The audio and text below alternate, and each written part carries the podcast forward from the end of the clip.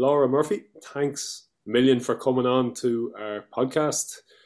You're the first woman we've had in the podcast, and I couldn't think of a better woman to have to to bring on first. Um, we've been, I suppose, we've kind of been following your what you've been doing for the last number of months. We came across you first on a call with Michael Ryan um, through his program on the, the way home, and for myself anyway, I just found you very inspiring and.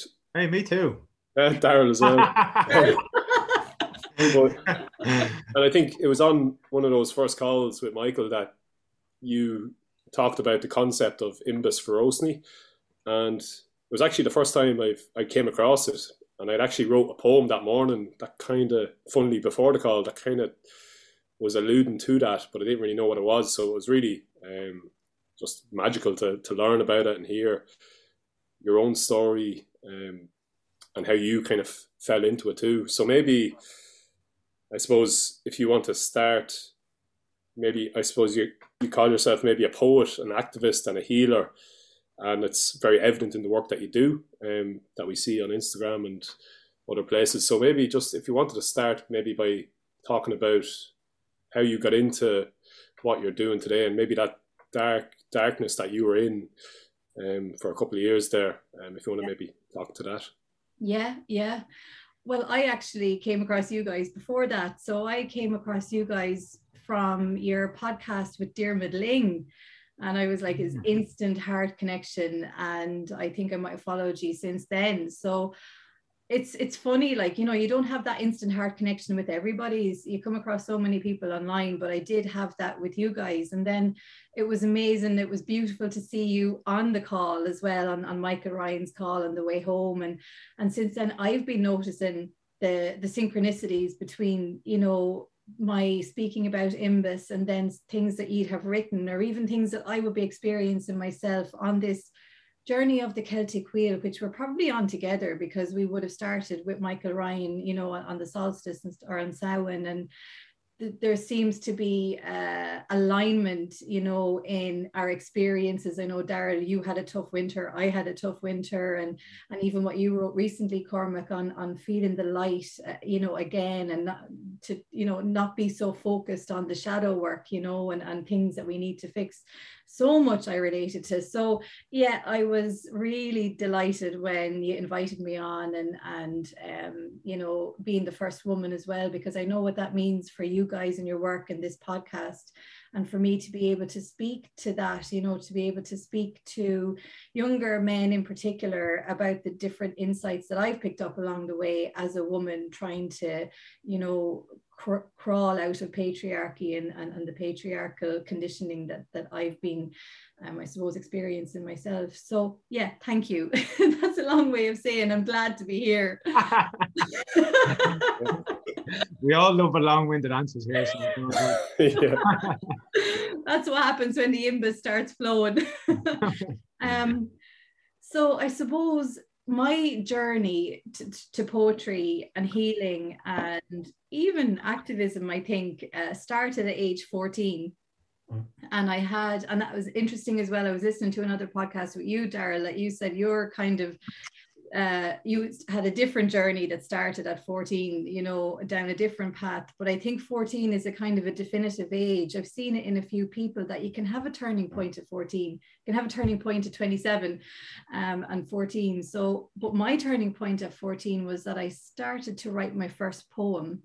Um, it was just an, an, an English, it was just a, a homework, you know, and it was a very basic poem that I wrote, but I found that there was a certain flow there and I found then that some, you know, there was a, quite a bit of trauma that I'd experienced that I could actually, um, oh, I found relief from when I started writing. You know, there were really, really basic poems, but just that, that, you know, that expression and that relief and that release so that's when I started to write poems and not really in any serious way that I showed to anyone or anything. That really didn't happen until a few years ago, maybe two or three years ago. But um, the other thing that happened was that I, I was I, I was in a crash and with my mum and my mum was pretty badly injured and she had chronic pain in her back for a year that no doctors could fix And I was sitting at her feet one day and uh, I just got this pain up my back, this shooting pain up my back. And I described it to my mom and I said, Is that what you're feeling? And she said, Yeah. And then I, I don't know where this came from. Like out of nowhere, I just had this instinct to put my hand on her back and kept it on her back for about 10 minutes and just concentrated all my love that I had for her, which is like infinite, all my love I had for her in, out through my hand and onto her back. And 10 minutes later, her face went white and she was like, oh my God, the pain is gone. And like the top consultants in Ireland couldn't figure out what was wrong, couldn't get rid of this pain. And I had never heard of anything to do with healing or anything like that or Reiki or anything. It was 1994 at that time. Um, so I wouldn't hadn't heard of anything. It wasn't even in the mainstream at all. It was, you know, a, a bare whisper in Irish society. But uh, I then, if my family or friends had any issues like headaches or anything, I just I would do it on them, and and always successful and always, you know, quite amazed. There were some amazing stories and some amazing healings um, I didn't want it to really be known that this was happening. So I just would say to my mom and my dad, you know, keep it quiet, like, or my friends or whatever. Do you know, like, this is, I was a bit freaked out. I didn't really know. I felt really natural to me and, and, and beautiful. Um, but you know, I was 14 and and then when I was 18 on the Late Late Show, I saw there were people on it who were explaining about Reiki and my mom was like, that there's a language on what you do. Um, and there's this woman in Cork who teaches people, do you want to go down and learn and get qualified in it? And I said, yeah. So I think I was 19 and my mom took me to uh, Cork uh, to Teresa Collins. She had written a book at the time. She was probably one of the first in Ireland to even bring Reiki in. So I learned with her and I got my, my you know, I, I trained up to master's level at that very early age. Um, I went to college then, and I suppose my deviation down uh, a wrong path, well, wrong, they're never wrong, but anyway, down a different path started uh, around 18, 19. Again, there was a, a upheaval in my life, and parents had separated, and I, yeah, I just became a party animal. I, uh, always had an interest in my spirituality and poetry. Like Yeats was always a big thing. Back when my first poem came, I started this obsession with W.B. Yeats, listening to his mu- listening to his poetry, not really understanding the poems, but having this magic feeling when I heard the words, you know. And I just gathered all the books I could find on him, and and that never waned, even in college and even in the party animal years. And when when I did party animal, I did it really well. like three day benders and and yeah. Yes. so and that's another thing I think is a characteristic of people who are naturally quite artistic or creative or spiritual. They fit very nicely into that drugs and drink and party thing. You know, even you can, you know, Jim Morrison and Kurt Cobain and um there's it's it, it probably comes from the same source within and the same uh, I suppose wish to touch something deeper within ourselves or something more universal you know? Um but anyway that, that I that's my way of of uh, justifying or putting meaning on my my party animal years which were great crack. But like yeah uh, I suppose it was a 10 year gap then when I didn't really I wasn't doing anything with the poetry or anything but I had started a career I fell into marketing. So then I, I, got, I finished college and instead of pursuing something in English, because I had been studying English in UCD, I just got work experience and fell into marketing, you know, fell into a job in marketing and just happened to be good at it. Comes from the natural communications ability, I suppose, that I had. And then I I was burning the candle at both ends. Then it was marketing, you know, it was that job, fast paced job, and um, partying and activism and and poetry and things like that. Just took a big sideline. Never fully dropped. Now I was always kind. I'd always write here and there, and I'd always be reading. But I suppose it wasn't then until twenty, maybe two thousand, I suppose, or two thousand and three. No, that they were the party animal years, probably around 2007 2008 i started to get a bit of sense then and i suppose it naturally i was lucky that you know I suppose you could class it as an addiction of sorts. I was addicted. I couldn't not go out at the weekend. And when I was out, I couldn't not drink, right? And I was wondering, how am I going to stop this? But the way it stopped for me was it was just a natural, the system just knew and it just naturally fizzled out and dropped off. And I made changes, you know, a few changes along the way. So I was lucky in that regard. And then I suppose the activism, then when that kind of dropped off, that allowed for my purpose to come up then and you know i'd be involved in local activism bits and pieces you know if there was something going on with the environment or there was you know there was a big factory here who were big polluters and stuff i was you know I'd be doing, I'd, I'd start with doing things like that and helping out where I could and learning, getting more engrossed in the poetry and more engrossed in, in, in the, the spirit, learning spirituality because I wanted to understand this gift that I had. I wanted to I wanted to know the science behind it. So at that stage, I started to really getting under the bonnet of quantum physics and, and things like that, and found that there was a scientific way of um, describing and understanding these spiritual experiences I had. Because, like yourselves, I would have had mystical experiences along the way that were like, you know, life changing really that that sporadically or spontaneously i would have been just put into a state of oneness or a state of bliss, like where everything just makes sense and you have this sense of understanding. Uh, it's very hard to explain in words because it's indescribable, really. But um, I had a few experiences along the way. So now, you know, I started to read up on all of this. I started to read about the great masters and, and you know, spiritual people in history and even people in contemporary living who were deeply mystical, but people didn't really realize that. Like Steve Jobs, probably the man who's changed the world like nobody else, you know, arguably. Um, he was deeply spiritual and he was deeply influenced by mystical experiences he had. Um, so I was just reading avidly on that in that time and I suppose that's what spurred me to go on to Brigid's Way, which was this uh, Celtic pilgrimage in 2013. And it was um, an alignment of Saint Bridget's uh, birthplace and in Louth and the place where she died in Kildare. And that's actually my friend Anthony Murphy and Richard Moore.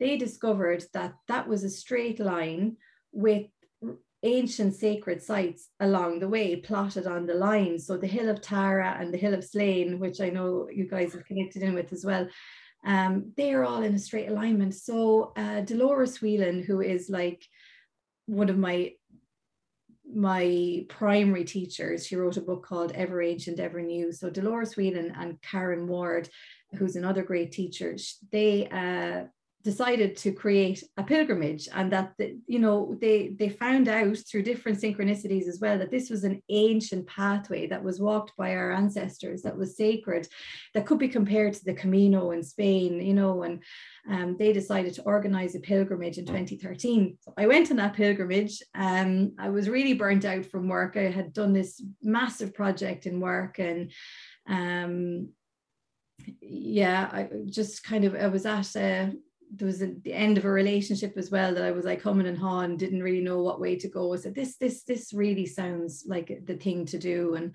to reconnect with the land. And, and I suppose my collective, we had a collective intention and that was to reawaken that uh, uh, feminine femininity, I suppose, that was lost in Ireland through colonialism and through Catholicism. And the personal um, intention I had was to figure out or get insight on how these gifts of poetry and healing that were so hugely strong that they could never die not even you know when i uh, was so far into partying and arguably so far away from that realm they never ever died. Um, i wanted to find out how how i could use these gifts because it felt like they were my purpose and that's what i was i was meant to do something with them. I had this drive in me always to support people and help people and just make the world a better place or even my little you know patch of the world. If i can improve that in any way that's what i wanted to do. So that was my intention to just f- see if i could get any insight in that. I went on the pilgrimage and it was uh, like probably the most defining thing in my life and I didn't expect that at all. You know, I expected it would be a lovely thing to do, and I might get a little bit of healing, a little bit of insight. But uh, we weren't like three days into it, and Dolores, uh, she was given a talk, Dolores Whelan, and she started talking about the meaning of the word dán. So D A fada N in Irish. I was like, oh, this is deadly. We're on the poetry already. And she said, like many words, like Manchán, the way Manchán was describing uh, in the previous podcast of years, like there are so the Irish words have so many different layers of meaning, and that can't really even be directly translated into English. But when we understand the different layers of meaning in the Irish language, it can give us such insight on things, and uh, it can it can help us to think in that mystical way that our ancestors did.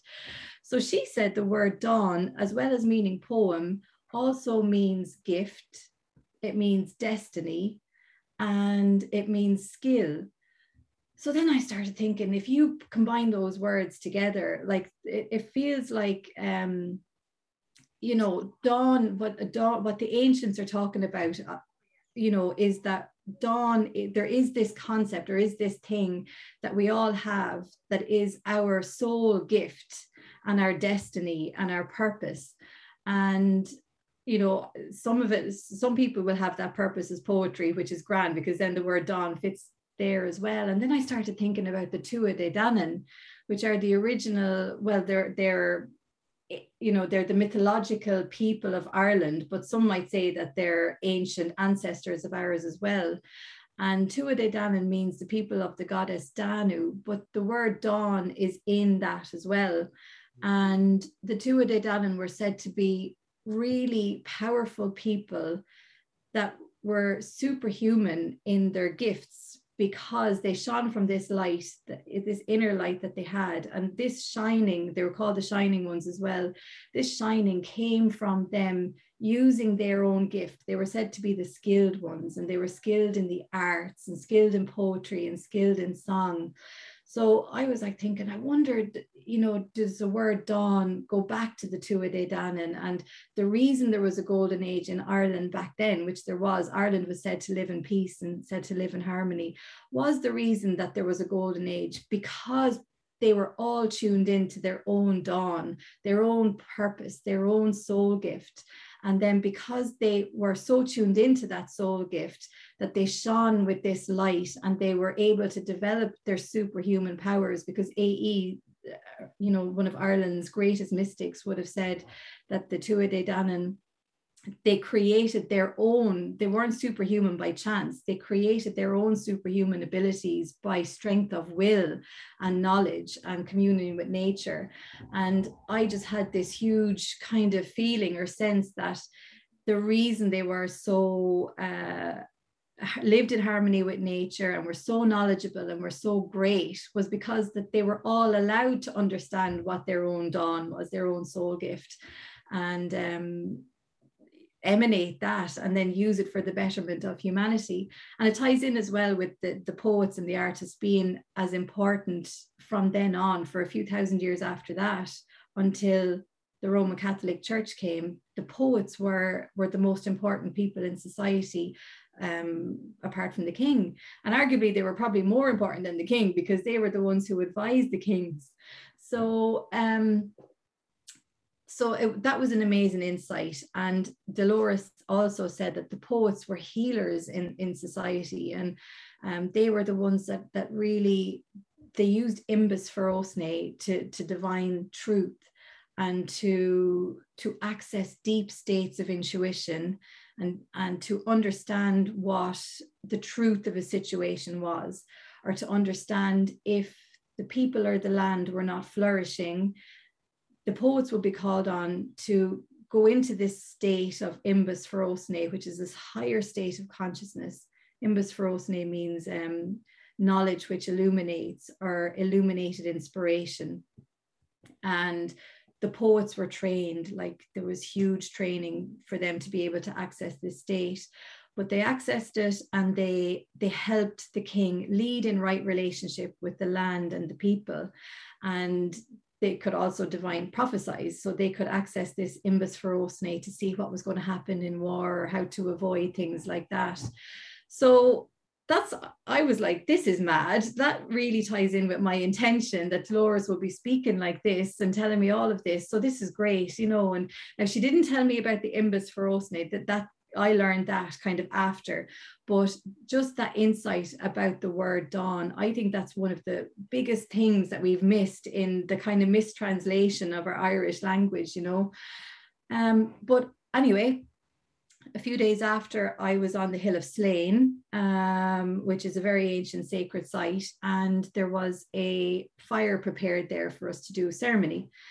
And we all sat at the fire and we were asked to offer an intention. I can't even remember what it was because the minute I sat down, I started to just go into this really uh, other a, a, just a deep i didn't know what was happening. First i felt sick and a darkness came over me. It was like i was going to faint. It was quite uncomfortable. And i couldn't hear what was going on or i couldn't speak. I couldn't really do anything only just kind of go just surrender into this state.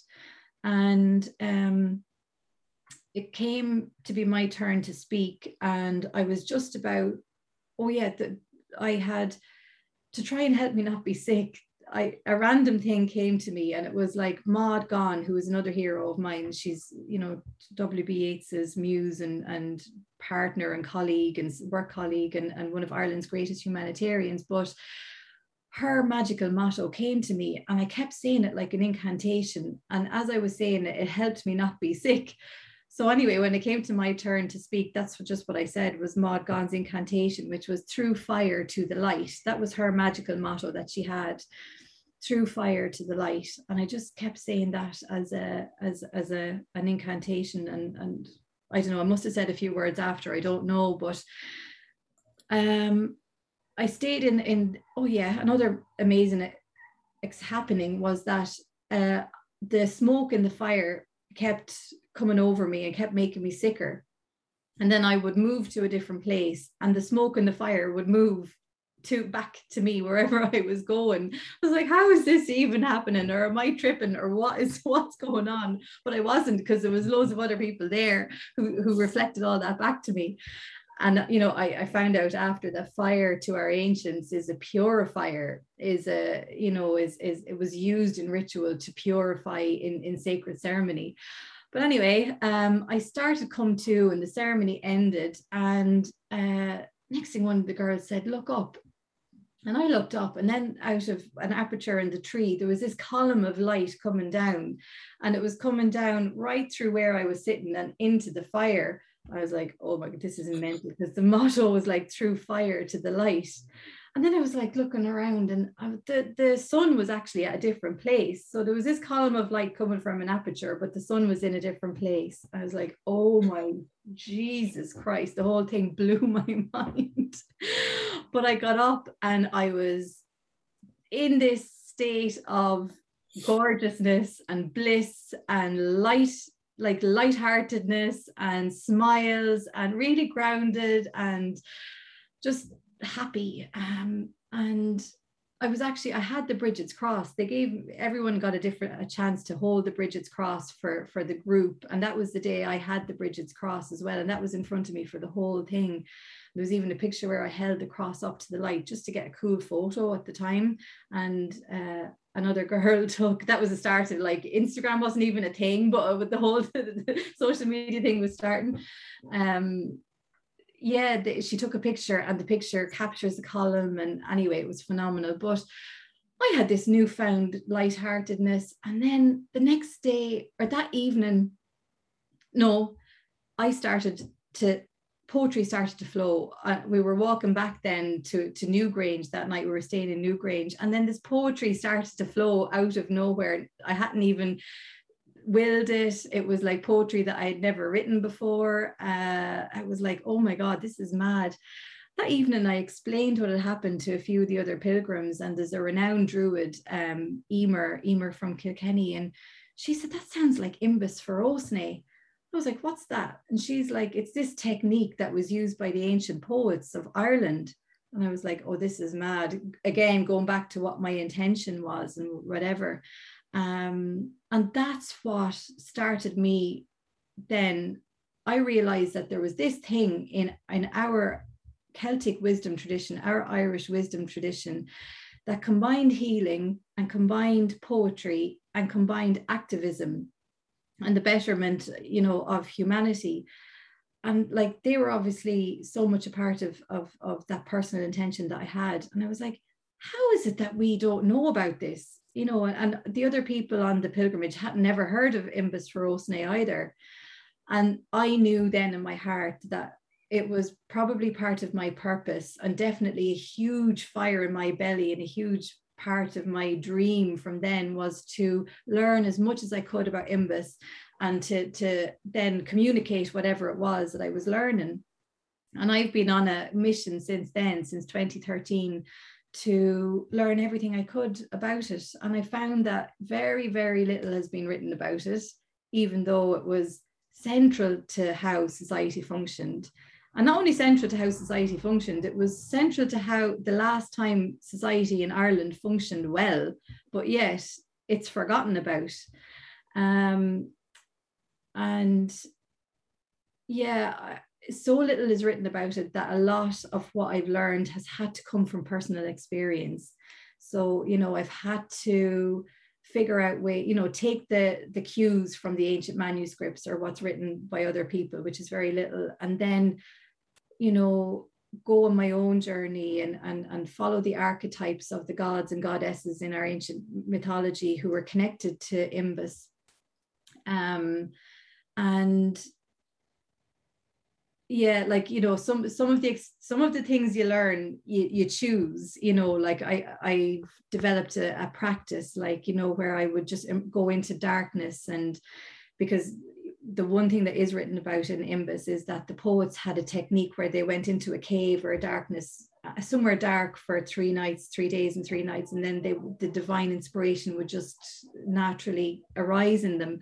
So I would I would have done things like that myself and devised little techniques that I could do, you know, every day that would be similar to that but I also then was given experiences by the universe that I didn't ask for, you know, and one of them was a big immersion into probably the dark, one of the darkest things that you could experience in your life. I'll take a drink of water before this. Just, I'm gonna. Somebody is after turning on a head streamers out there. I'm gonna have to go out and tell them to turn it off. Yeah. Right, we'll get we'll, we'll get a little break. That's amazing. I couldn't believe what you said there about the when you're up in the hill of Slane, because remember I said I went up there after yeah. you telling me about it. Yeah. And I said I'd sit for I decided I just got it in my head on the Tuesday. I was like, I need to go there this week and just sit for twelve hours. So I was gonna sit from nine AM to nine PM and about I was there about I think it was about twelve. I don't know because I wasn't looking at my phone. I looked at my phone after, but it was probably around twelve, so three hours into it and I was kind of like, I just got really tired when I got up there. It was weird. I was sitting at a tree, and then I just lay down on my yoga mat, and then I was kind of like on my side, lying there, kind of almost going half asleep. And the next thing, my whole body just went like completely paralyzed. And exactly what you said there, I couldn't see any, like, it was just blackness, and I couldn't move, and I didn't know what the hell was going on, and I just could hear this hum, like like just surrounding me, and I was just like, "What the fuck?" And then, and all I knew, I tried to stand up, but I couldn't move. Um, and I, I think I kind of got to my knees, and I just knew I was like, "You just have to surrender here." So I just faced the tree, and I just bowed to the tree, and I was just like, "I surrender." And then I, I lay back down, and then all of a sudden, I just heard this voice coming in from nowhere, like a woman's voice and then as soon as those words came in, um, everything just started kind of coming back. So like I could open my eyes and I could feel this like energy moving up through my whole body and just kind of releasing. And it was kind of around my heart at the end. It was really strong. I could just feel it. And then I just opened my eyes and like I could see the light again and just lying there. And I was like, what the hell? Um, and I just knew then I had to get out. I had to leave. Like I was like, I'm not. Didn't feel right to stay. That, that was obviously the message I went up there to get. Yeah. Um, but it just felt such a, a knowing in my body that like so like I was meant to go up there and get that message. Um, and as funnily enough, I thought of Santiago or Seamus Mm. in the podcast we did with him. He said, "Surrender to the land," and that's kind of what came into my head. I was like, I just surrendered to the land, and I was walking away, and then I was driving home. Then I get a message off Seamus, a voice message, and he's like, "Hey Cormac, this may sound a bit weird, but I was just in my room here, and your MacTeer Tales poetry book just fell off the shelf, and I thought, oh, maybe something's up with Cormac, maybe check if Cormac's okay. So I just thought I'd send you a message. So I was like, holy shit. So it was just, it was a mad um, Well, it was crazy. experience, yeah. And uh, still haven't really figured out what it is, but um, Wow. I told you, I and I when I was half asleep that night, then a voice came to me, and it was a message for Cormac. I, I just can't remember. I couldn't remember it. I could remember the last part. I woke up and I was like, I can't remember. I was like, Can you say that again? Because because because when when Cormac said to me, it wasn't my voice. I was like in my head because with a lot of things like um, I always feel like even like say in plant medicines or whatever it is, and people talk about it as a separate thing. I kind of always feel like it is your own voice speaking to you. but you Yeah. think It's something else. Yeah. But that night, like that same night that Cormac um, was at Slane, I understood what he meant by feeling like it was someone else's voice. I understood then, and it was like the message was for Cormac, something about a scarf. Wow. Who Yeah. knows? It, it was a crazy experience for me too. But the thing is, I know I've had that before, but I just I've gone back to sleep. Right. This was completely in the I had gotten it, I had been awake and it was like completely in that in between zone. And and I just became aware of what was happening. Like first I was I was just in it, but then I became aware, okay. So I knew I was lying there, I knew I was lying in the bed and I was listening to this voice, and I just couldn't fully remember what it said. But it was yeah. amazing like there's no doubt that that place is a portal like or is st patrick lit the paschal fire there which was the paschal fire uh, he was the very first ceremonial fire to bring in roman catholicism. But he robbed the tradition of the kings at tara because you back then you weren't supposed to light the fire at equinox because it was equinox when he lit the fire which is all about balance and equal day and equal night you, no one was supposed to light the fire until the High King of Ireland lit the fire first at Tara on equinox, and then everyone else in Ireland could light their fires, which symbolized, you know, the light returning at spring and the life coming back into the earth. And the fire was said to really honor that and help that along to make the land flourish. But at that time, then St. Patrick, because he wanted to. Uh, he wanted to kill off the pagan ways or our ancient ancestral ways. He then lit the the first fire of Christianity was lit on um, at that exact spot that you had that experience, Cormac, and that I had that experience, spontaneous experiences. But because I had such a such an and the experiences are so similar. Like you you you described the physical. I had never said that to you. The physical, no. like it, I felt sick. I felt like the literally the land was was um sucking me in. I felt like I was in the middle of the land. Like I want to go here. Yeah, um but it must be like my, so I, I I then went on a mission to figure out well what is it about this place because there's loads of sacred sites in Ireland that you go on and you do ex, you do feel the magic like but this is Slane is something just uh, you know even just unbelievable really. So again the guys who discovered uh, brigid's way they also discovered that brigid's way and patrick's so brigid's way the feminine ley line of ireland and patrick's way what is called patrick's way which is the masculine ley line of ireland and it's another um, pilgrimage alignment of sites and that's that you know patrick could be the masculine ley line brigid is the feminine. They meet the intersection of those two lines is at that point at slane. And i was like there's there's where patrick was going because patrick was in with the druids you know they, they there, were, there was a harmony between the christians and the druids for a long time. So patrick would have understood the druidic ways. And in my opinion he knew how to harness their magic and their wisdom and that's why he lit the fire at Slane on Equinox because he, he knew Equinox was a power point in the year. It was a power point for balance and a, a power a point to access and harness energies.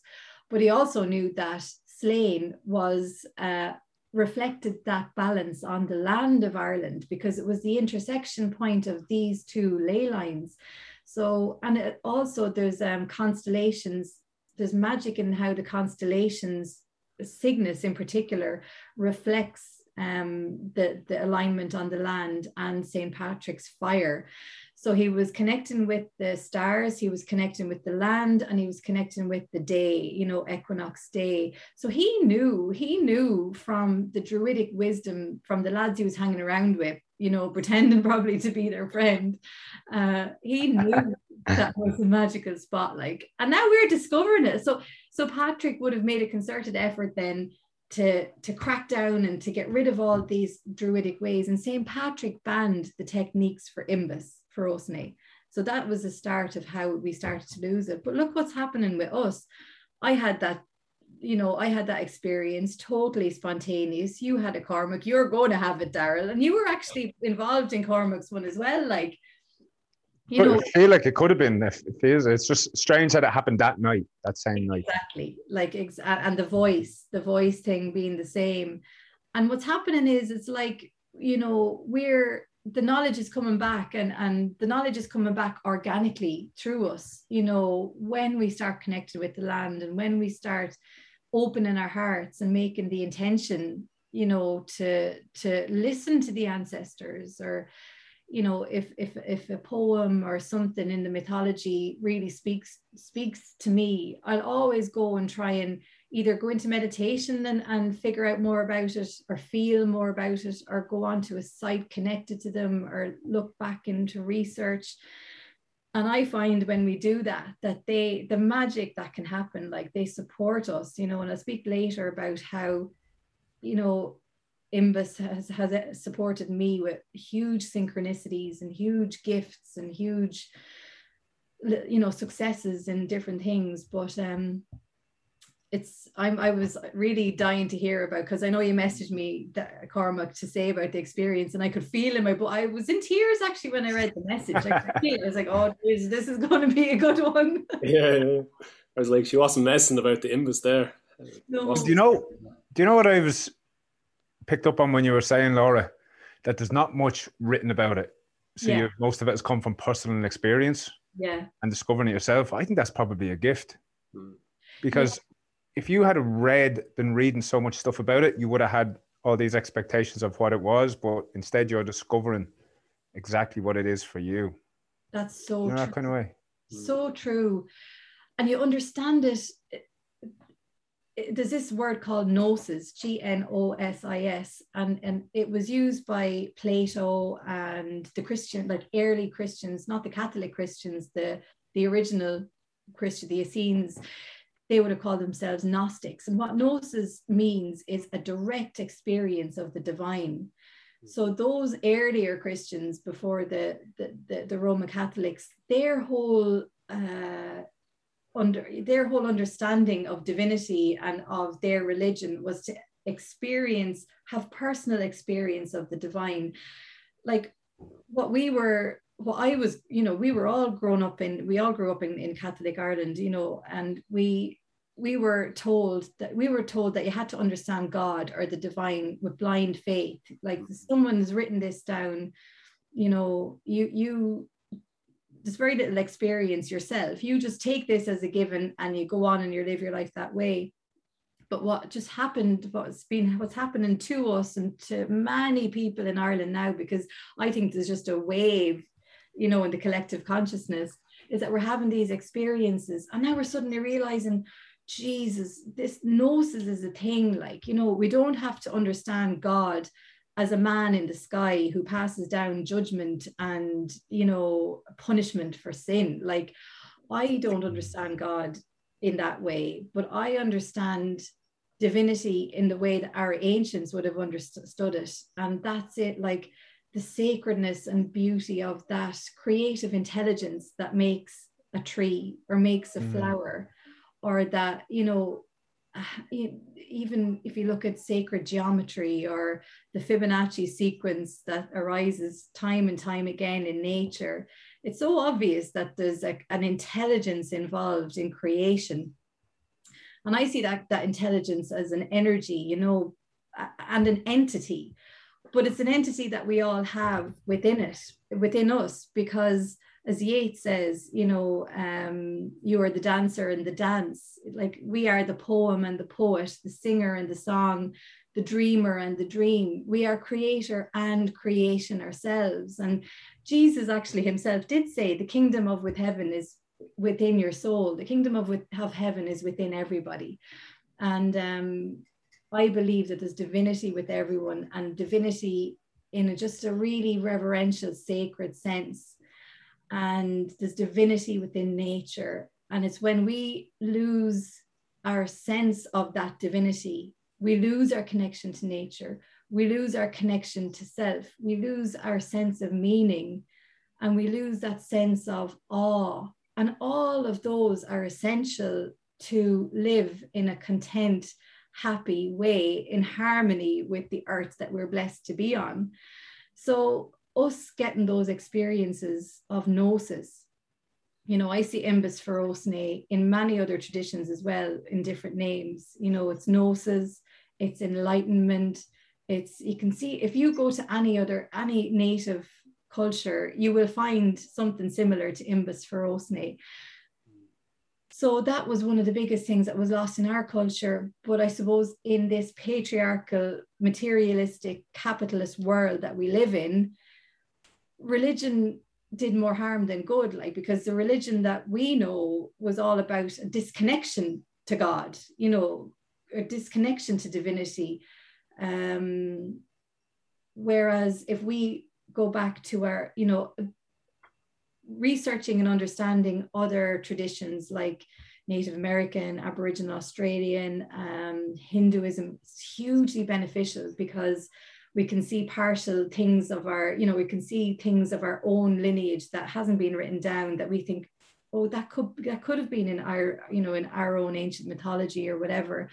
And I know AE speaks of that as well, but we don't need to go outside of our own ancient traditions to learn. We we have the most regal and sophisticated and beautiful tradition in Ireland ourselves, you know, and, and because we live and we, we live on that land or we come from this land, that's the closest thing to our spirit is, is, is that tradition, the ancient wisdom tradition of Ireland.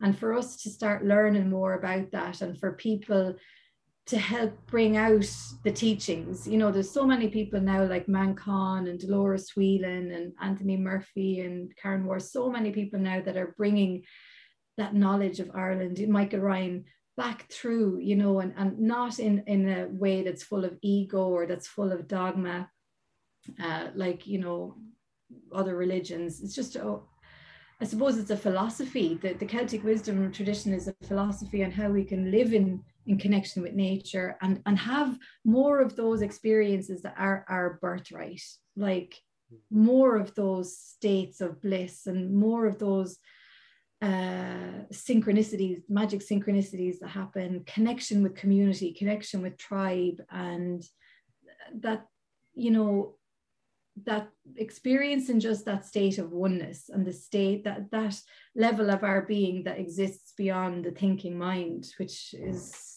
you know, for many of us, not our best friend at the best of times. Um, we can all experience that. And I think it, you know, it comes from that just being aware of a sense of sacredness and a sense of of divinity. There was another tangent. yeah, oh. I feel very inspired. Yeah, don't want to stop yeah, you. you when you're flowing like that, but it for me, it was really resonating was the that myth of separation, I suppose, that we see today because we've gone so far away from those direct experiences of the divine. And I think, obviously, like all of us here have had those experiences. And I think once you see, I think Ram Dass says, once you see someone else as a, sorry, once you see yourself as a soul, you start mm. to see everyone else's souls. And it's very hard to look down on anyone or judge anyone because you're like, doesn't matter who they are or what they did. Like Thich Nhat Hanh talks about that as well. Like with, if it was like the murderer and the rapist, that's still part of the divine. It's hard to look at, and like, but all of that badness that's in that person is within you. That doesn't mean you forgive the action, but you see the soul beneath that, and you connect to that. Maybe they're in pain, like you don't understand their story. So, like, I think we live in a world today where everyone's kind of pointing fingers and judging, and I'm liable of it too because I'm human. But if we can remind ourselves to look at each other as souls, and I suppose it's hard to tell people to do that unless they have that experience of that oneness that we're all connected and we're all in this human life together. Like, and it's not easy. Like, it's it's tough, and when you recognize that everyone is struggling through it, then then you can be more compassionate, more understanding of other people. Totally. Mm. Yeah. Definitely something I was I can't remember where I heard it, but it really did stick with me. And it was no matter what a person has done or did, they are doing or had been doing the best they could in that moment with what they knew. Like yes. no matter what it is. Yes. You know, it's like even if they might have known better, in that moment they didn't they weren't able to to bring that up through themselves. So it's like they still did the best that they could in that moment. And like like Cormac said, when it comes to some quite nasty things, yeah, it's it's hard to to look at that and and accept it. You don't have to accept it, but just to to realize that um everyone is doing the best at what they have. That's and it, it. Sorry. Yeah. No. Yeah. I was just going to say it, it it it takes a lot of I suppose like it it nearly feels like it's pressure off yourself when you don't have to feel like you have to be have these judgments or opinions. Yes. And like like Cormac said, you still do, but um, just when you're more aware of it, you can pull yourself back. I feel anyway for me. So true, so true. And like it's so hard now the way life is to not go into that judgmental place. You know, we have Putin over there and his war and um so many bad things happening in the news and, and violence and things like that. But when you're right, like when we do experience, when we do see others, when you do see the soul in yourself, you naturally then see other people as souls, you know, and you this natural compassion comes up. And that's not to say that you have, I think there's a thing called idiot compassion in Buddhism. It's this compassion that um, uh, is not, I suppose, doesn't take on. It's compassion that's extended, I suppose, without a base in reality. You know that you're you're going to just willy nilly forgive a bad thing that happened just because you're coming from a place of compassion. You know that's like a martyr thing to do. You can have compassion and understanding for a person right from where they've come from in their in their bad action but that doesn't mean that that you know you still can have your boundaries. And and i i've had an issue myself with not having boundaries and it's so important to have boundaries and for people to have boundaries with you. So what i found is that you know and it's taken me 42 years to actually get this and have a have it you know as being able to live it in my life is that to have that level of compassion and understanding for people but also be able in that compassionate way to keep your boundaries up call shit out that needs to be called out um, and to do your part in not letting something bad happen again. So that's like that's not easy but the basis of that is compassion because if we don't have compassion and understanding at the very basis you'll turn into a tyrant or you'll turn into uh, someone who thinks they're better than the person that you're giving out to or that's done you wrong. You have to keep that level of soul connection, understanding that we're all the same on the energetic level, then remember that you're human, really sit with, well, you know, is this my ego thinking that someone has wronged me or someone has wronged something, you know, in society, or is it actually, is this a time where I need to speak up? And then, you know, if you've really answered, if you, if you really feel in your gut that it, this is a time to speak up, um, you know, say your piece, but say it with humility and, and just speak on the facts, you know, speak about how a person has made you feel because no one can argue with that and you're not making anything up or you're not blowing anything out of proportion. And then speak also about the facts, you know, what have they done and how has that made you feel and what are the consequences, you know, and and I think and doing that without anger or without shouting you know um, i had huge anger issues when i was like 19 20 myself you know from different traumas that i'd gone through and things like that. And I, i'm a leo so i naturally have a temper i suppose as well. same same as that so we yeah so it's not easy to to to i suppose rewire yourself but like it has to be done or else you'll be the person ending up needing to mm. for forgiveness do you know what i mean but it mm. but the, the the start of all of that is compassion and breathing you know breathing and to to just remain factual and explain how you feel and then there's connection because that's the only way you know relationships are so important you know the mm. quality of our relationships i think is equal to the quality of our life you know so Definitely. and and yeah, I think you really described it brilliantly there because I wasn't.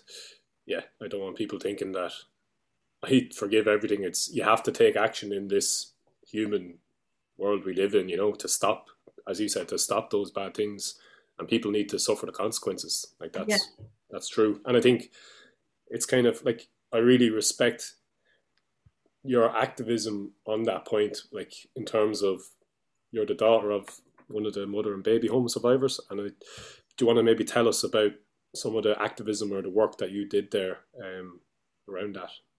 I will, yeah. Um, and that'll that'll lead us into the part that I forgot to go back to, which is that immersion into the darkness. So we'll we'll go yes. we'll, we'll segue back there through this. Um, yeah, my mom um, before I was born, uh, she got pregnant when she was young. She was like 17 or something. And back then in Ireland, um, it was a big shameful thing. And you were hidden away and you were put into uh, an institution, a mother and baby home institution. And they, the, the mothers were not treated well in these institutions at all. Um, they were treated really really badly you know they weren't given any pain medication when they were in, in labor and like labor is one of the hardest things a human can do. Um, they, their babies would have been forcibly taken from them and removed against their wishes in like most cases. And so the, the mother and baby home system started in 1922 in Ireland and went on for 100 years. Like the last one closed in Dublin in like the 90s, mid 90s, you know, this was going on and a lot of the babies were adopted illegally, uh, which means they can't trace their birth parents or they can't get medical information. Some of them don't even have like an identity. They don't have a birth cert, like basic human rights. Some women were actually tortured, abused sexually, verbally, physically. They had to do a lot of physical labor. There would have been like, you know, all through their pregnancy up until for the nine months, they would be scrubbing floors and doing all of this really tough slave labor because they weren't paid for it or anything. Um, and they were hidden away. Society, on the whole, didn't know how hard these places were because they were run by the Catholic Church, and society basically thought, oh, they're they're they're in a they're in a place that's going to look after them, you know, and that you know the families were were happy because they were out of sight of the community because the woman who got pregnant would have been bringing huge shame onto the family and everything. So it suited everyone at the time. You know this was catholic ireland you know this was uh we, we were staunch catholics you know. Getting pregnant before before wedlock was a sin. Like it was a big one of the biggest it was like murder you know that was considered like murder. Um and it was this mother and baby home thing i think was just brushed under the carpet for for all ever since uh, until about two years ago. It was a thing that most people in society didn't have any understanding of. Um, and was brushed under under the carpet. But the, the survivors would have been always trying to to get their voices heard and to um, you know, fight the government to get access to their records or fight the government so that people could understand the trauma that they were all still living under, like women who didn't know where their babies were, that they, they were, you know, they, they'd have, have huge depression and trauma and anxiety, or they turn to addiction because of this unresolved trauma. Um, and the survivors were always, you know, battling under the radar to have all of this brought into light, but to no avail and because I was uh, the daughter of a survivor, I, I I knew the situation. I knew the sense of loss that that that she grew up with. Like it was it was a a pain because I was her daughter, and I suppose as naturally an empathic person and a sensitive person who picks up on things like that. I just got such a visceral sense of her loss the whole way up through my life and a sense of the shame as well. She, you know, uh, she's an amazing woman. My mom, everything I am today is because of her, you know, hugely. And um, I, she had, she didn't have the worst experience in the home compared to many people, in fairness. But you know, and even at that, I knew how traumatic it was for her and how traumatic it was to be plucked at 17 from rural Ireland, like placing Offaly at 17 into Dublin, into these four walls. And then she couldn't go back home when she had the baby. She had to get like a job in Dublin and she didn't even know how to catch a bus. Like she come from Offaly into the big smoke, like at 17, you know, it's not. So anyway, I knew all of that trauma. So what started to happen two years ago was that the government um, in 2014, a year after we went on Brigid's Way, where I our collective intention was to heal the feminine in Ireland. Um, in 2014, Catherine Corless discovered and brought out to light the, the Tuam babies, which were seven, nearly 800 babies in unmarked, no, in a septic tank, buried in a septic tank in Tuam. And there was no, they, they were hidden. They were hidden no one knew who they were. No everyone was trying to hide it in Tuam but she was she she was a local historian and she kept on gathering evidence and until she forced the government to uh, investigate and prove that there was almost 800 babies. So these were 800 babies that died in the Tuam mother and baby home. Um, uh, no one knew who they were. They were in a, a pit in a septic tank for God knows how many years. That started the government. The government were then forced to listen to the survivors because this was like, you know, this was a huge scandal in, in Irish history, and the government were compliant or the government were um, complicit because it was the, the homes were state uh, church run enterprise. Both of them were involved.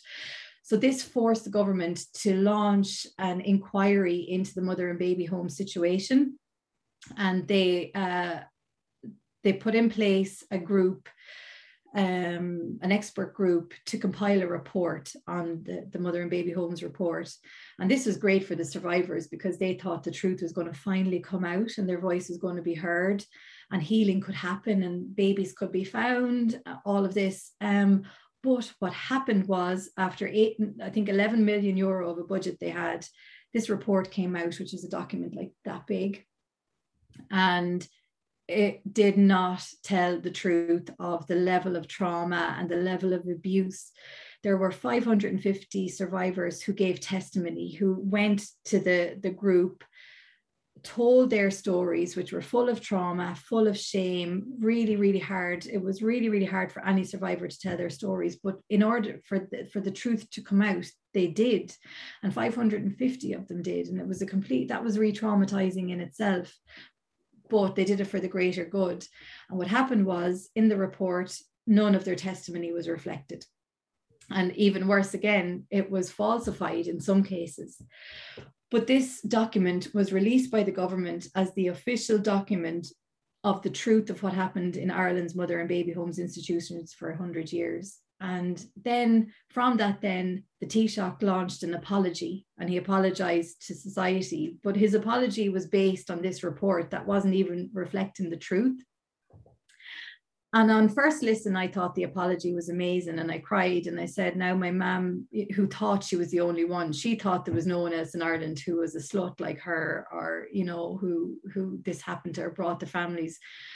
And he said some like lovely things that, you know, that ye weren't the only ones and the shame it should be ours as a government who let this happen to you. And there was amazing things in it like that. But then he also said that it was society's fault that let this happen.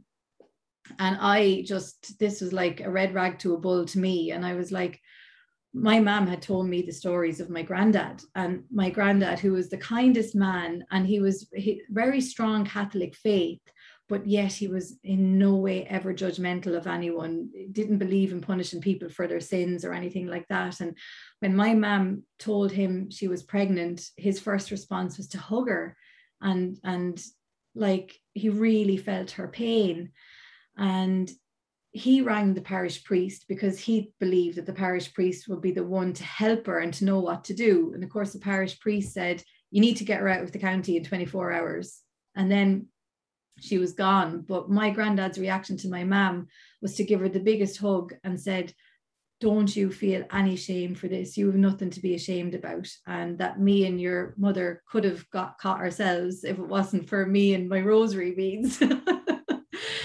she, you know, and that was amazing for him, but it showed his humanity. And uh, they did not want to send her, but they thought it was the best thing to do for the for the baby and for her. And they thought she was going to be looked after. So I was like, and then there was a point where they even were looking into being able to keep the baby and they they considered moving to Cork selling the farm and moving to Cork moving the whole family and keeping the baby. But then they realized it would be really obvious and they'd get ostracized from society there as well. So you know the, the best thing for for everyone was to, to put them into the mother and baby home and thinking they'll be well looked after. So I knew you know the, the Taoiseach blamed the fathers of the children and society for letting this happen. And I knew this was not the case. And I also knew that the Irish people were conditioned through instruments of shame and fear to behave in ways that were contrary to their nature. So if they believed that they were going to get to hell for supporting a pregnant mother, you know, that that messes with your conscience. And maybe they all thought that they were acting in good faith and doing the right thing. So it was you know, I wanted to, so I just felt a need to call out um, how Ireland, the effect of Catholic Ireland on Ireland, and when you know the biggest thing in Catholicism is is their omission of the feminine from our culture, and you know, women aren't allowed to be priests, and um, women have have you know, back then even if you were when you had a baby you were considered dirty and you weren't allowed in the church for six weeks after at which time you had to be churched like you had to go up to the altar and the priest had to do something to cleanse you after you're bringing life into this world you know? And there was nothing said about the fellas who impregnated the women you know who engaged in the same act. There's not not a thing said about them.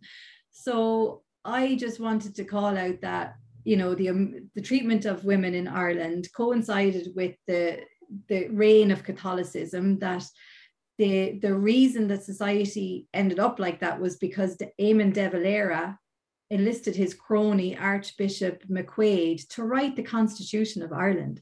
So the Constitution of Ireland, which is what we are all as citizens legally bound by, is written through the lens of Catholic dogma, which is mental like mental i don't think there's any other i don't know there's like you know church and state should be separate like why in ireland that we we, we released ourselves from the control of the british empire and then straight away we put ourselves into the hand of another worse maybe controller in ways um so anyway i thought i was writing a facebook post because i wanted to again this the the thing that healed me all the time was expressing and writing.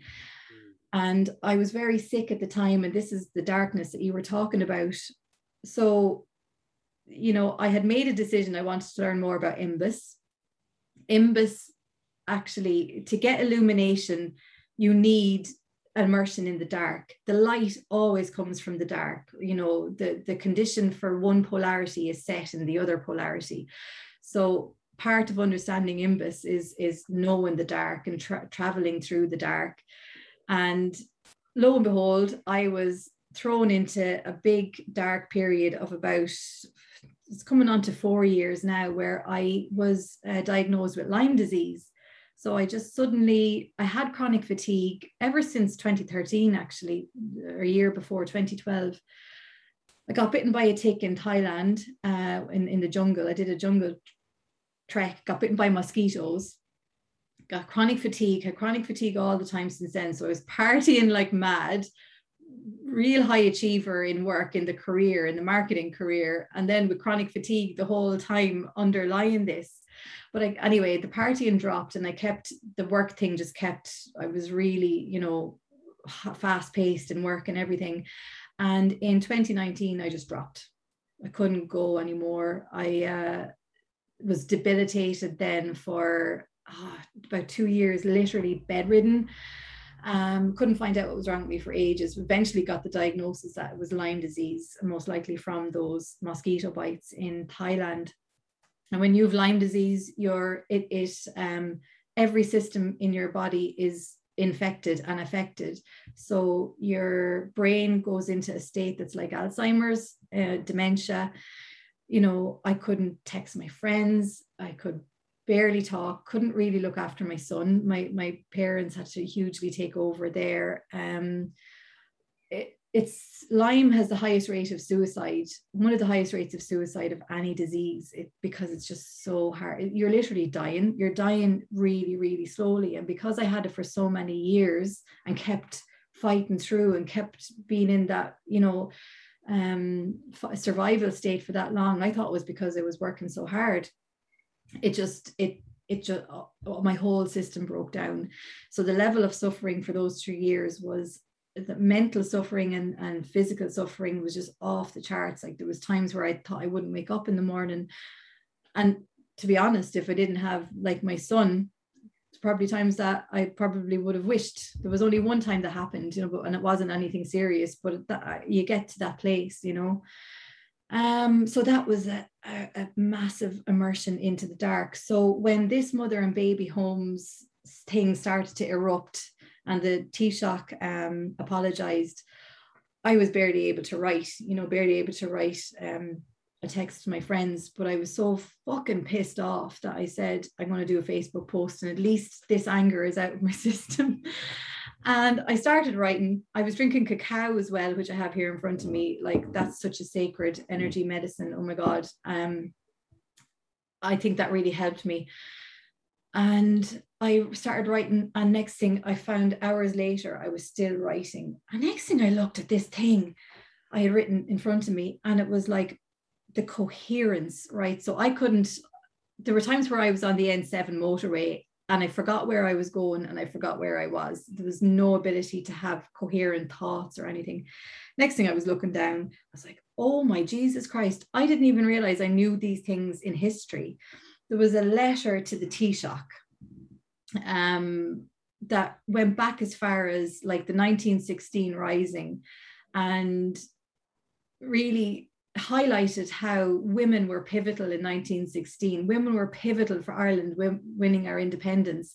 And the, you know, we won our independence. And then when we got it in 1922, De Valera, in his wisdom, enlists, you know, McQuaid to write the Constitution. And when he did, the women were written out. There's literally a clause in the Constitution that says a woman, woman's place is in the home and nowhere else. That's still there to this day and the year that that constitution was written was the first was the year that the mother and baby home system started. So it's like if you de valera's you know writing of the women out of, of the constitution is one thing but it's not without its consequences. That's the kind of thinking that allowed women to be shoved into these homes.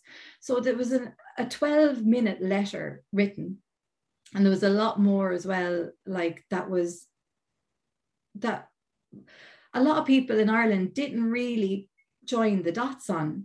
But when when I was writing this in the context of sticking up for my mother and the other mother and baby home survivors, I could see our history with such clarity and I could see all the different parts that added up to make this happen, how it was wrong, why it was wrong, and what we needed to do to remedy it. And at the end of the letter, I, I, I called for Brigid's Day to be a national holiday because I thought Brigid is the goddess of healing. She's a goddess that was written out of our history at the same time that the, the Catholic Church wrote out women. And to bring Brigid back would be to bring back the energy of healing and bring back um, balance and equality symbolically in our lives in Ireland because her and Columba and Patrick are joint patron saints of Ireland.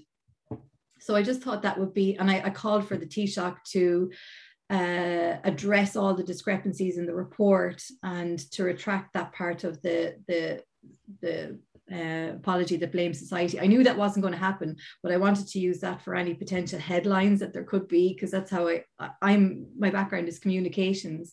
So I started to, when I realized that this letter was this incredible. I started to to, to understand that the potential of this was to be really big. So I was going to do everything I could to get this in the media or whatever. Um, so anyway, a few of my really amazing friends, Rory McKiernan um, and Melanie Lynch, and there's more as well, but you know, they were really instrumental because I was so sick at the time. And they came in, they saw the letter, and it was like they were like they really wanted to support me in getting this out there. And then between us all, anyway, we the letter went viral um, it was unanimously supported by survivors, by celebrities, by politicians, by um, and when you're dealing with something that traumatic or that like um, you know it was re- it's really sensitive and it's controversial. It was calling out an awful lot of things that could have got many backs up. But there was I, I literally got not one word of negativity or not one troll or not one there was it was incredible. And like i'm in communications you, you're kind of ready and waiting to manage something like this that might happen. There was nothing. And i got invited by the abbey theatre to uh, to deliver the letter from the stage of the abbey. So at this point where the government were actively suppressing the survivors' voices and misrepresenting their testimony in the report, the Abbey Theatre were doing this production that gave voice to the survivors and gave the survivors' testimony a chance to be heard by the Irish public. So I was joined by, you know, other prominent women in Ireland who they were all reading out survivors' testimonies, but I was on board as a second generation survivor, reading out my own um, expression and that was just incredible because it was on our national stage. The, the voices that had been suppressed in ireland for so long were getting their chance on our national stage. And it was a stage that wb yeats my lifelong hero had set up and that maud gonne acted on. You know when you go back to brigid's way and when i said her incantation and it was i realized that it was imbas forosnai that was writing the letter. I clicked into that imbas that wrote the letter. It overrode my debilitation, my like dementia. and I was able to write the letter. And then here I was through magical synchronicity, standing on the stage of the Abbey where Maud Gonne and W.B. Yeats would have set up and Maud Gonne acted on, you know, um, representing a free and so- sovereign Ireland. Like she acted in Kathleen Ni Houlihan, which is a play that Yeats wrote and she was Kathleen Houlihan, and Kathleen was a symbol for a free Ireland, you know. And I, am like, these synchronicities are not lost on me. This is incredible. So I ended up then being an advocate for mother and baby home survivors. You know, even still now, where we're advocating, and there's been a lot of progress made since then on um, getting the truth out there. You know, a lot, a lot still to go, and most amazingly, Brigid's Day was announced as a as a. I was, I was just going to ask, was that because of you? It was because of a lot of us, I suppose. Yeah, fuck. Yeah, like, that. that. was one of the first uh, public uh, declarations or calls. Hmm. Um, and then what we did myself and Melanie Lynch um, and Tracy O'Connor. Melanie is the CEO of Herstory, so I'm poet in residence for Herstory. If you look up on herstory.ie, it's it's a, a platform for telling stories of contemporary mythological and historical women that were written out of history. But Melanie Lynch and Tracy O'Connor and myself, through Herstory, after that, then on the equinox, so that same um, time as St. Patrick lit the Paschal fire for balance, we sent a petition. We had launched a petition uh, a year or two before that for people to sign for Brigid's Day to be a national holiday. And we got 18,000 signatures. But we decided because Equinox was that PowerPoint, you know, that PowerPoint that symbolized balance, we sent the, the, uh, the survey or the, the quest, the mind blank, the thing, what is it? Petition. petition, thank you. we sent the petition to the, the Taoiseach on Equinox. And then a few months after that, then we started to see in the media that they were considered the COVID, COVID had happened and the government wanted to, to give a bank holiday. And then there was a big campaign that started then. Some people wanted uh, Thanksgiving. And then, you know, we got really stuck in hell for leather at why Brigid's Day should be a national holiday. And then it was, it happened. But the probability of that happening. That's incredible you know, I believe Imbas has the power of invocation. I believe if you speak a word out and if you speak with huge intention and purpose and an open heart, I believe that has the power to manifest or that has the power to invoke. And that's why I deliberately put in that, you know, and deliberately why when I was standing on the stage at the Abbey to say that because my letter needed to be condensed, you know, it needed to be summarized, and I had to take out a lot. I would not take out that part because I believe that's how the poets in Ireland they they they believed that their words brought about a good effect. That if they spoke something, that brought huge energy and huge intent, and that and and I believe that you know I'm one of many, you know, but I believe that um, a human being with huge intent and huge love uh, and huge purpose. Um, a person saying that with will and with love on, on a platform as sacred as the Abbey Theatre did something, you know, in terms of helping to make it happen. And that's why I'd say to anyone, spoken word is so important. You know, your words are sacred. And if they're delivered you know how bad you feel when when you say bad words to someone or someone says something to you or it's that's awful or that's traumatic or demeaning. But then on the flip side you know that can do so much harm. But then on the flip side words said with love and with purpose and with humility like words that have the ego taken out they can be so powerful. So so powerful.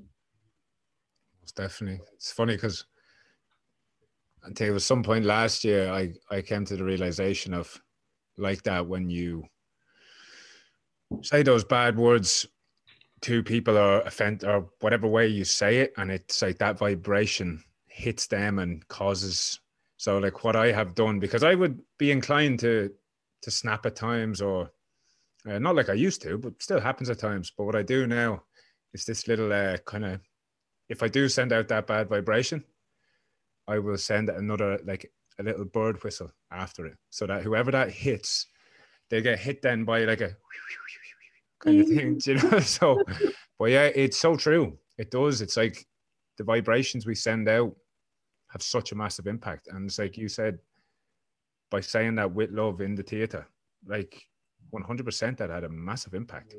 Yeah. You know, on the yeah. people that heard it. Yeah. And uh, my intention was it was mad because I was fulfilling a lifelong dream of saying words I had written in the Abbey, but that was that was the least of it. My biggest intention was to speak up for people who couldn't speak for themselves, um, and and not in a, a an egotistical way because you know who has a right to speak for anyone, and that was a big. I had a concern for that because my letter in it it stated on behalf of Mná na hÉireann.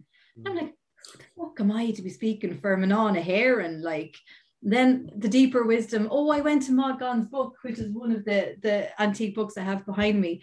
I went to her book and I opened a random page that said, uh, "Never always." always remember what willpower can achieve. Um, and then I just remember to just close the book, close my eyes, and think, what what is my will here? Well, what is and my will was for healing of all of this trauma that had been, you know, inflicted on the women and children of Ireland. Um, and then I checked in with my gut to see was I was this any of this coming from ego or was it coming from the deepest layer of integrity? And it was coming from the deepest layer of integrity. My only wish with that letter was to speak up. And I felt as a second generation survivor, um, I, I was one of the few who could speak because the first generation survivors were so traumatized that it wouldn't be possible for many of them to speak. Then you know if you're not involved in it at all you don't really have an understanding of everything. So i just had a responsibility as a second generation survivor. I believed i was one of the few who could actually speak. And that gave me confidence then to just keep that in keep you know on behalf of manon here and in and uh yeah i i, I did and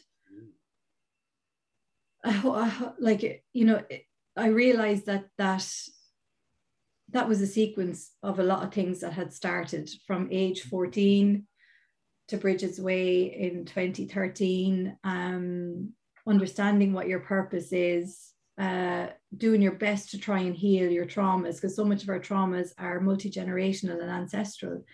And with me in that letter, I was healing trauma that had come down to me from my mum. I had I was healing trauma that would come came down you know, through all the generations from colonialization, famine, all of women being wiped out of Irish history.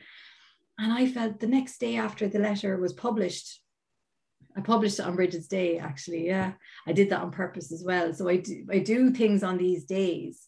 Like we sent the petition on Equinox, I sent the letter on Brigid's Day because they're PowerPoints. And look at the magic that happen, happens when I do that. But um, like uh, I'm actually losing my train of thought now. Anyway. I think what you were saying there, I actually just thought of Steve jo- Steve Jobs' quote: "You can only connect the dots looking back," and it seems like that's you're looking back now. It's like, oh, it all makes sense now. That's exactly yeah. it. It was like, oh my god. If you think of my intention on the on Brigid's Way to heal the collective feminine in Ireland, but also the personal one um, to combine my writing and my healing. And they, and they say it takes seven years to integrate a pilgrimage experience. All this mother and baby home stuff happened right at the end of the seventh year. Mm. And then, oh yeah, it was the day after the letter. I uh, so I realized that there was all this ancestral healing, multi generational healing, but then I felt this lightness in my body the day after that I hadn't felt in mm-hmm. maybe forever and I realized this huge personal healing happened in my own physical body to mm. allow the Lyme, the healing from Lyme actually happen. Like, because I wasn't healing really, I, I have made improvements, but I wasn't really getting into, into any place where I was functional. And I saw after I did this, it was taking huge energetic tolls to, to, to you know, send the letter and, and be functional that way and I would be in bed for three or four days after each thing. If I did a podcast or whatever, I'd be in bed for two or three days. But then, uh, on a whole, I was getting gradually and gradually better. So it did initiate healing the trauma through expressing my own pain, my mom's pain, and generations of women's pain in Ireland. That allowed my nervous system to let go of huge trapped blocks and negative energy. And like I, I could I was never a great dancer. Like I, I march instead of dancing. Yeah. but after this, I could move like fucking like brilliant, you know. So I, I realized it was this. I had so much blocked mm. energy. Yeah. I resonate with that. I, I, I do resonate with that. The and another thing, like it sounds like anyway, a lot of this journey was allowed to happen because you listened to your intuition. You mentioned sitting and asking your gut. You know, um, because I think that a lot of us, I know me personally anyway, I get messages or I get gut feelings. I'm starting to allow them to come in. I'm starting to trust them. but it's Yeah. a very slow process because before you'd always you'd always play it off. You know those those things you're getting in your gut, those feelings. yeah You'd always just push them away. yeah It's a for me anyway. It's a slow process starting to trust and listen to that. But from what you were saying, a lot of that was you trusting that intuition and having the courage then to take the steps and keep taking the steps and and trusting what was coming into you. Because a lot of people would just think they were crazy, I suppose, or they'd be so concerned about what everyone else would think. You yeah know, if they were to say where this was coming from. yeah, that's it. And I suppose I have my mom to thank for that. She was always as as you know, she's been through a lot, an awful lot of trauma herself, but her intuition is, and you were saying your mom is the same as well. Like I learned that from her, and and you know, I suppose if I was to, that was the main thing. I always trusted my gut, and even if it was, you know, back then um, Celtic spirituality wasn't a thing. Like you'd be considered a weirdo, like if you were talking about Brigid, and you know, and I was probably. so I deviated, but it was it just felt so right. Um, and you know, the smallest co- inconsequential things. You know, I didn't think that this was going to be as influential in my life, but it seemed like there was a pathway already destined for me, you know, and I believe that there are multiple, this goes back to quantum physics, but I believe there are multiple possibilities or timelines that any of us can take that are laid out for us.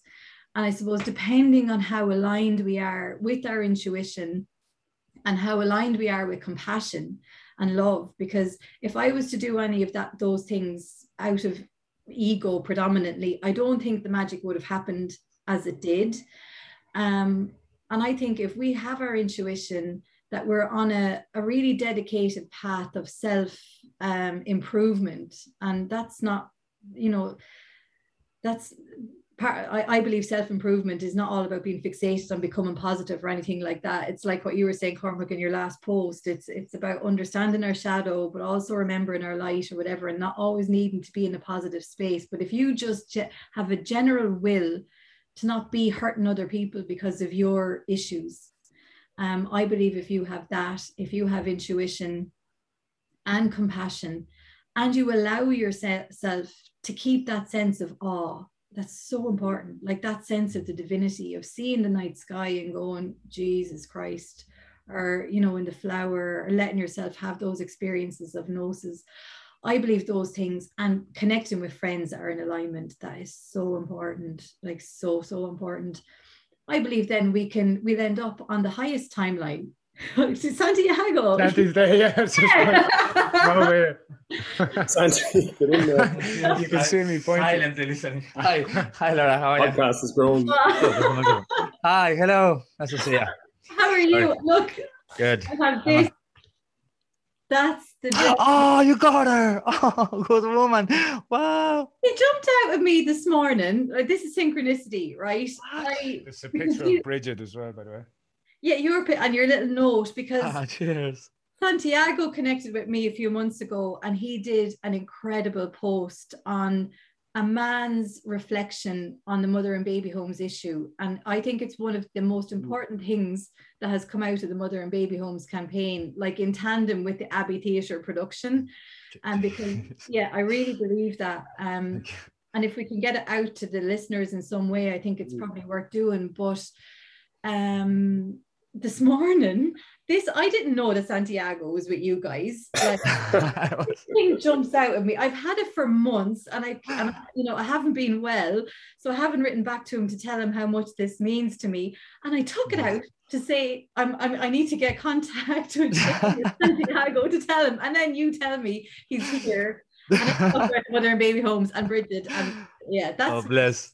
that's magic. That's connecting with tribe. When you find your soul Oh. tribe and you have that spark and they share the same purpose and you have unconditional love, like you know, you know, something like you've just a, a will to help people. Cormac and Daryl, that just emanates through you. You know, that's why we're all connected, you know, shared Oh. purpose. So yeah. Magic. Wow. Wow. Magic. This Lovely worked out well. wow. Well, thank you so much. It's lovely to see you. You too. You too. We can't wait to meet in person. Yes, yes, we'll do that this summer at some stage. Yes, definitely. Nice. Okay. Um, I was just going to ask Laura, maybe I might get you to read out the Is Mise Bríd at that poem at some stage, or maybe at the end. But maybe before that, I just wanted to. I suppose the reason we brought you on to the podcast and we're looking to maybe talk with other women. I suppose the podcast is mainly focused on how can we be better as men? How can we heal our trauma um, get to know ourselves? And I suppose, as I thought, as I said to you, like speaking with women and getting their perspective on how we can be better is an important step as well to that. So, I suppose from your perspective, how do you see um, how men can, you know, step into that true balance between the masculine and the feminine? and How can we be better as men in society? So amazing, so amazing that you're even asking that question. Um, and I suppose that's a lot of what Santiago Seamus, um, a lot of his intent in writing that thing on the mother and baby homes, because it's really important that um, you know men can empathize with what women have been through in Ireland or in the world in the last hundred years or since patriarchy, you know, and to understand um, the impact of not being given a voice and being objectified, like, you know, sexually or being controlled sexually. Um, you know, like in Ireland, women, you know, back in in in up until like maybe the 70s, like contraception was illegal marital rape wasn't a crime, um, divorce was illegal. So women, men in Ireland were given, you know, uncontrolled or un free reign over women and children in Ireland. So everyone was affected. The the boys growing up were affected by that, and and you know, women were affected and men were affected. So so to have for men to have an understanding of that and empathy even that alone there's huge healing and you know even though the plight of women in ireland now isn't as bad we still have kind of intergenerational effects of that. You know women's relationship in ireland to sexuality can be quite complicated.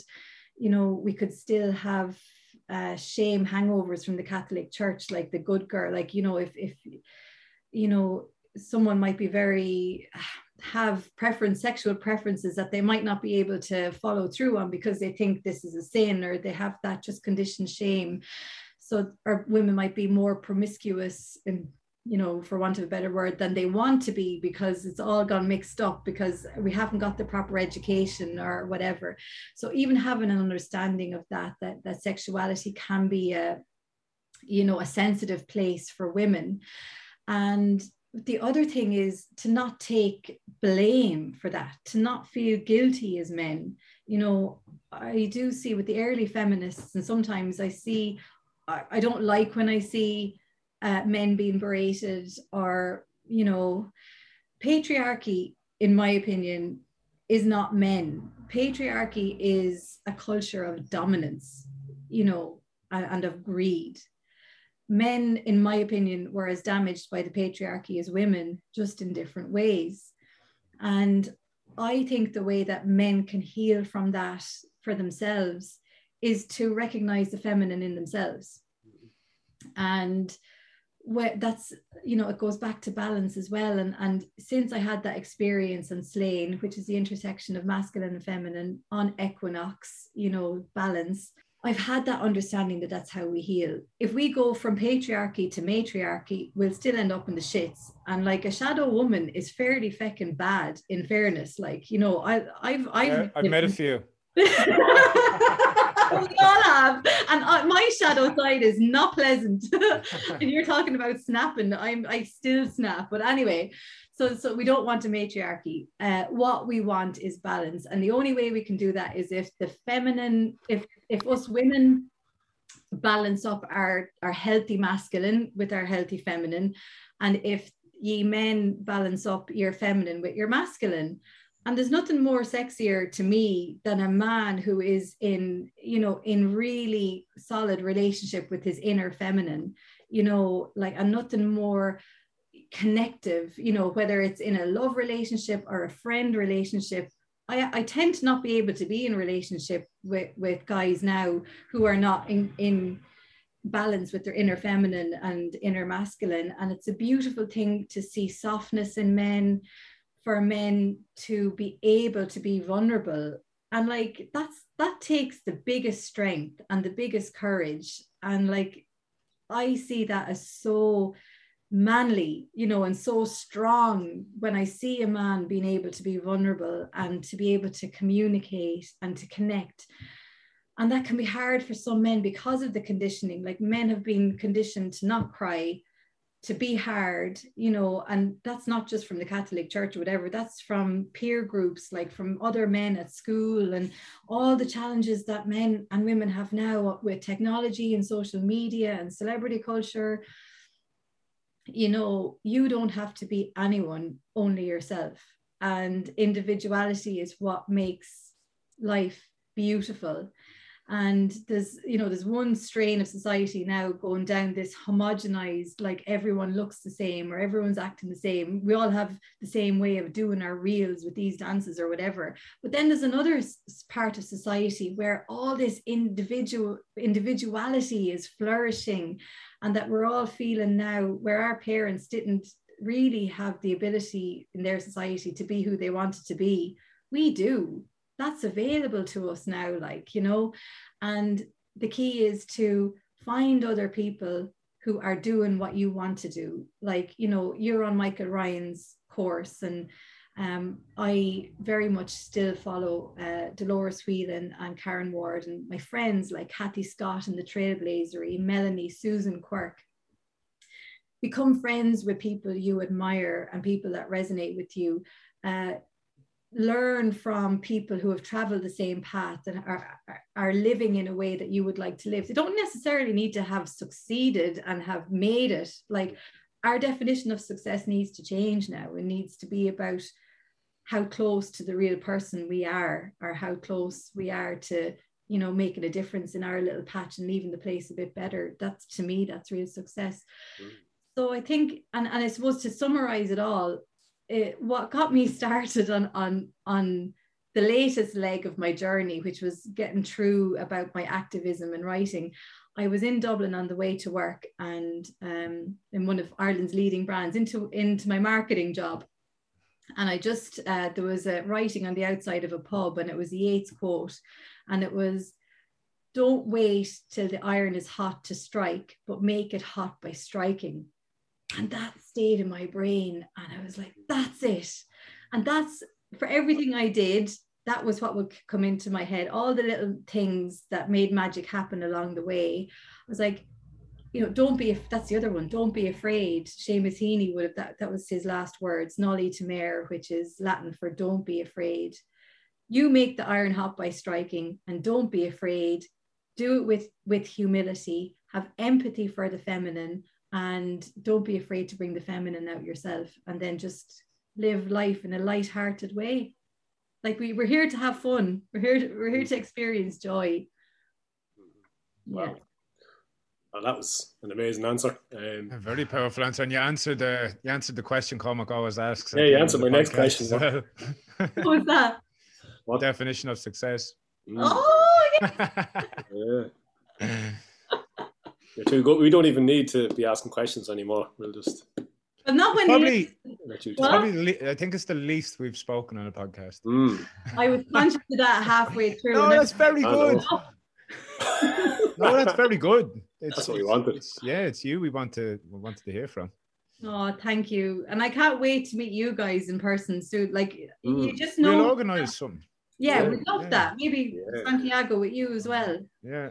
Yeah. Be brilliant. Um, do you want to before we finish, do you want to read or recite a read. I don't know if you know it off by heart. Ishmisha breed. I don't know it off by heart, but I can uh, see if I can get it up on on um, mm. and if you can edit out if I've taken too much time, can she? Yeah, we'll, let, we'll cut yeah. it a little bit. Yeah. We'll, we'll cut out all the bullshit after. There's no bullshit there at all. I'm only joking. I just cut out me and Daryl talking. No, don't, because you were talking so little. I just looked like a second conversation hugger. Oh my god. Oh yeah, I have it here, right? Lovely.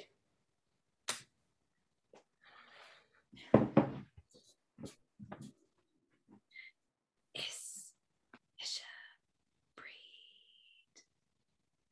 I am of the sky. I am of the earth. Dreaming in truth since the day of my birth. Is Misha on Allah sa spare. Is Misha on Nahar Fuin Tallav. Is Misha on Solas son Yalach. Is Misha Niart na Darach. Tugam mon balak na bo finna, tugam balak na farina. I am the light of a thousand stars shining over Kildara fair. I am the light, I am the fire of her sacred heart, imbas flame reviving Nyart. I am the water of her waters that bear fruits of the womb, alchemical air. I am the first drop of morning dew, fires of the mountain igniting in you. I am the blessing of a bright new dawn, love from on high, the exalted one. Is solas orga me ag dera an tuaircatha, is er manal a hagan an bha. I am the cloak that stretches horizons, a reminder to all that miracles happen. Diagwich, dia is muirgwich. Dia is muirgwich is Pádraig. Dia is muirgwich is Pádraig agus Bríd. Who was born by the light of the rising sun? By whose light did Oam dawn? Who is the bridge between heart, hearth, and home? Who inspires the words of the poet? Who ignites the driact of the druid? Who fuels the strength of the warrior? Is Misha on Bonrian Black? Is Misha on Blaheen Bio? Is Misha Bale on Illa ag Lunru Gajo? I am the voice of mother tongue, sound of her heart calling you home. I am the sweet nectar of mother's love, tenderness of her hands, healing touch. I am the gentle light that guides you, the fiery arrow that carries you, the blazing fire that fuels you. I am she who is goddess. I am she who is saint. I am she who is strength. I am she. I am she. I am she. Is Mise Bríd.